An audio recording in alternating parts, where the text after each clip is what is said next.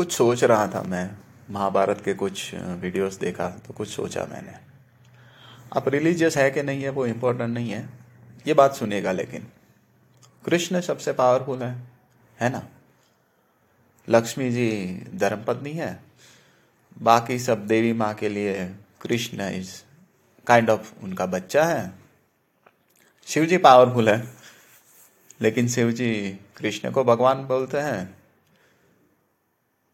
कृष्ण शिव जी को भगवान बोलते हैं, तो वो काइंड ऑफ इक्वल हो गया। What I am trying to say is that कि कृष्ण सबसे पावरफुल है, राइट right?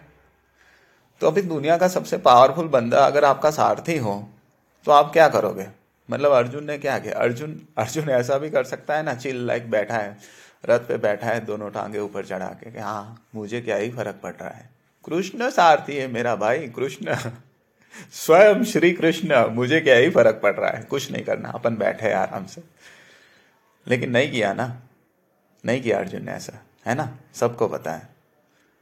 तो अगर आप, गॉड ने आपको कुछ गिफ्ट दे रखी है तो आप भी सोच लो क्या करना है उसका। हाँ